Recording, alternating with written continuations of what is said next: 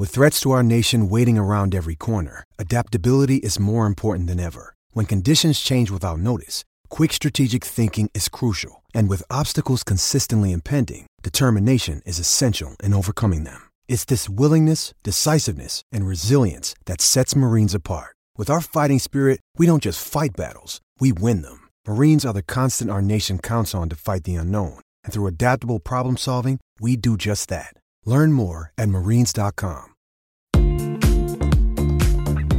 Welcome to MLB.com Extras. I'm Danny Wexelman with Adam Berry, who covers the Pirates for MLB.com. Adam, we are officially a few days out from winter meetings and things are starting to circulate. Rumors are spreading. Teams are are getting chattier with each other. We just saw a couple of things go down with the mets and the mariners and paul goldschmidt's name is floating around even more. Bryce harper's taking some meetings with people.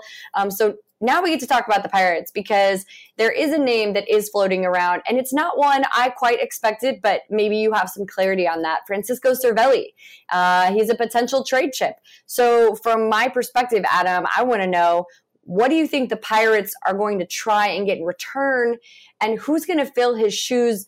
behind the plate you wrote you wrote a really cool story if you haven't read it you need to go to mlb.com um, slash pirates and and read the story because you basically did uh, you made a case trade or keep Francisco Cervelli. So after you wrote this, what did you decide? Yeah, I think the way that I wrote it was kind of going back and forth, arguments, to, you know, an argument to trade, an argument to keep him, and it's basically just my inner monologue coming out on, you know, on the page because, uh, you know, it makes sense just in the way that the Pirates operate that they would be open to dealing him, which is the way that Jeff Passan of Yahoo reported it, just that they're open. And that's pretty safely kind of the rule for the Pirates with any player with a year or two of club control remaining. And Francisco Cervelli is entering his last year uh, before reaching free agency. He'll be their highest paid player $11.5 million.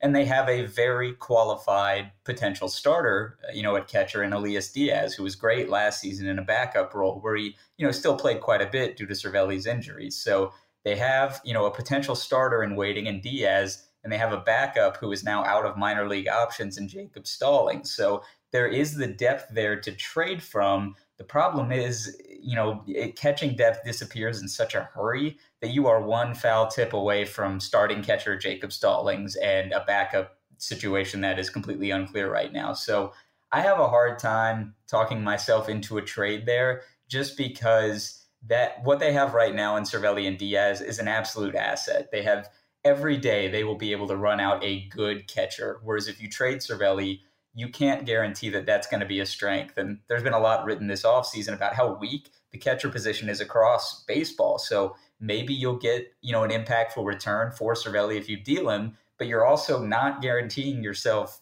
you know, the kind of production behind the plate that that they had last season. And it just doesn't make a whole lot of sense for them in this position where they need to get better in so many positions to get worse, you know, in such an important spot where, you know, Cervelli is so key to what they do offensively in terms of lengthening the lineup. He's so important behind the plate, you know, even if some of his advanced numbers have declined and the way that he works with pitchers and everything, that it's just hard for me to see them moving on from him unless the return is somehow going to improve the rest of the roster and maybe even, you know, several other positions. But I just don't know if I see that deal out there given the number of other catchers available and the deals that are still left to be made this offseason. So as you can see, I'm still talking myself through it, but I, I personally can't really see it happening uh, you know, and it would be hard to sell because the Pirates traded Andrew McCutchen and Gerrit Cole last offseason, and they didn't reinvest that savings necessarily into the major league club in the offseason. So it's really hard to see how they get better by trading Cervelli. And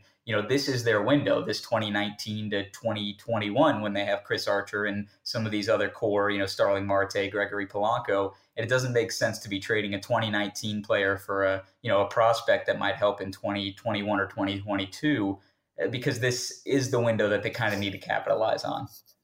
Right. And catchers are a harder position to move, I think, as a trade chip, unless you're a team like the Brewers, for example, who are potentially in the market for a catcher, mm-hmm. but not necessarily a Cervelli type catcher. And I know JT Realmuto, the reports are out that he's actually turned down some offers so far. I know he he would like to leave the Marlins. And so it's it's a kind of an interesting market for a guy like Cervelli, but it just doesn't feel like there's a club right now that that needs him that that right. um that they have no no other options unless I don't know maybe they swap uh, Realmuto for Cervelli I, I don't know no, I mean, there's, uh, you know, look what Yan Gomes just got traded for. That's not really right. like an impact return. It's a, it's a nice return for an Indians team that's looking to shed salary, but the Pirates shouldn't move Cervelli just to shed his salary. Getting Great back point. to like their window being next year, you can't yeah. make that move. You are trying to contend, not trying to save salary like the the Mariners or even the Indians just to cut back.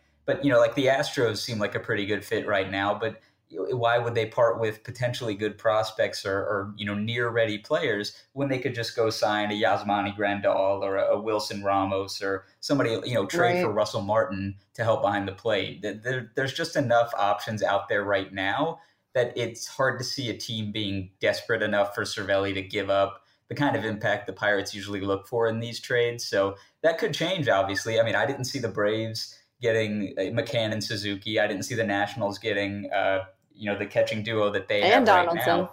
Right. So there's a, there's still a lot to be settled that could change the market, but right now it's just hard for me to see that perfect fit that would yield the right return for the Pirates to pull the trigger.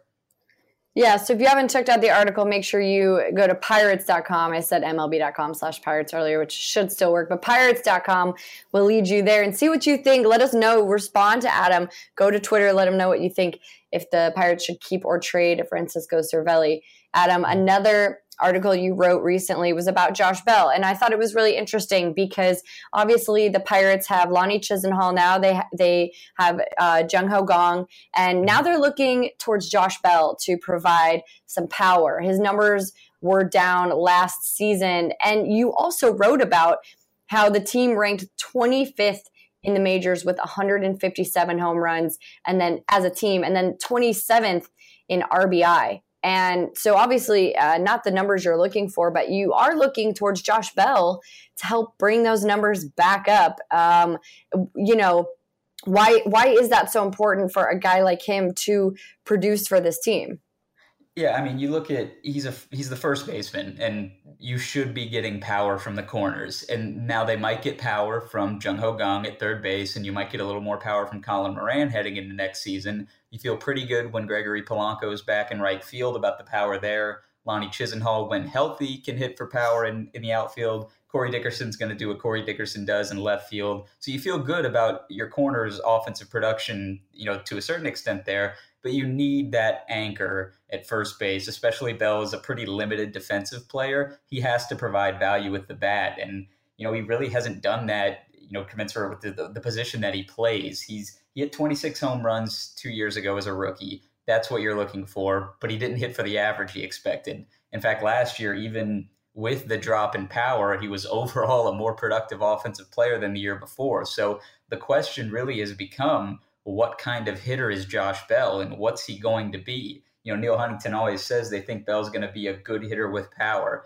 not just a good average hitter, not just a power hitter. You know, it's 220 with 35 home runs and a 290 on base percentage, but a full, well rounded impact hitter who can anchor the lineup and preferably be that cleanup guy. Because what you look at right now is a lineup of average to slightly above average hitters which is good. It's a deep lineup, but you need somebody who's going to be that anchor, who's going to be that consistent run producer and a power threat, somebody that essentially other teams have to pitch around and fear in the middle of the lineup. And right now, their best hope for that is probably Bell, just given the you know the raw ability that he has, the power that he showed in 2017, and you know some of the contact and average ability he showed coming up through the minors, but so far you haven't really seen that play out like it should for you know a first baseman. So I, I think he, this is a really big year coming up for Josh Bell. You could argue that last year was a big year for him too, but you know he really needs to kind of show that he's going to be the offensive player that they need him to be because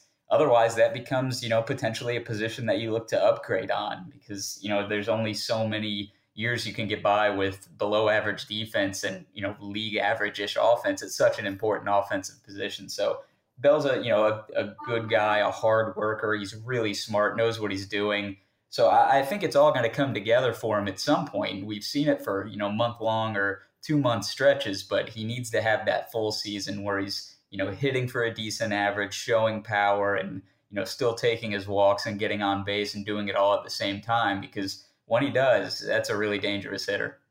Mm-hmm. Yeah, absolutely. A guy that that this club really could use and and needs to get back um, to form from two seasons ago.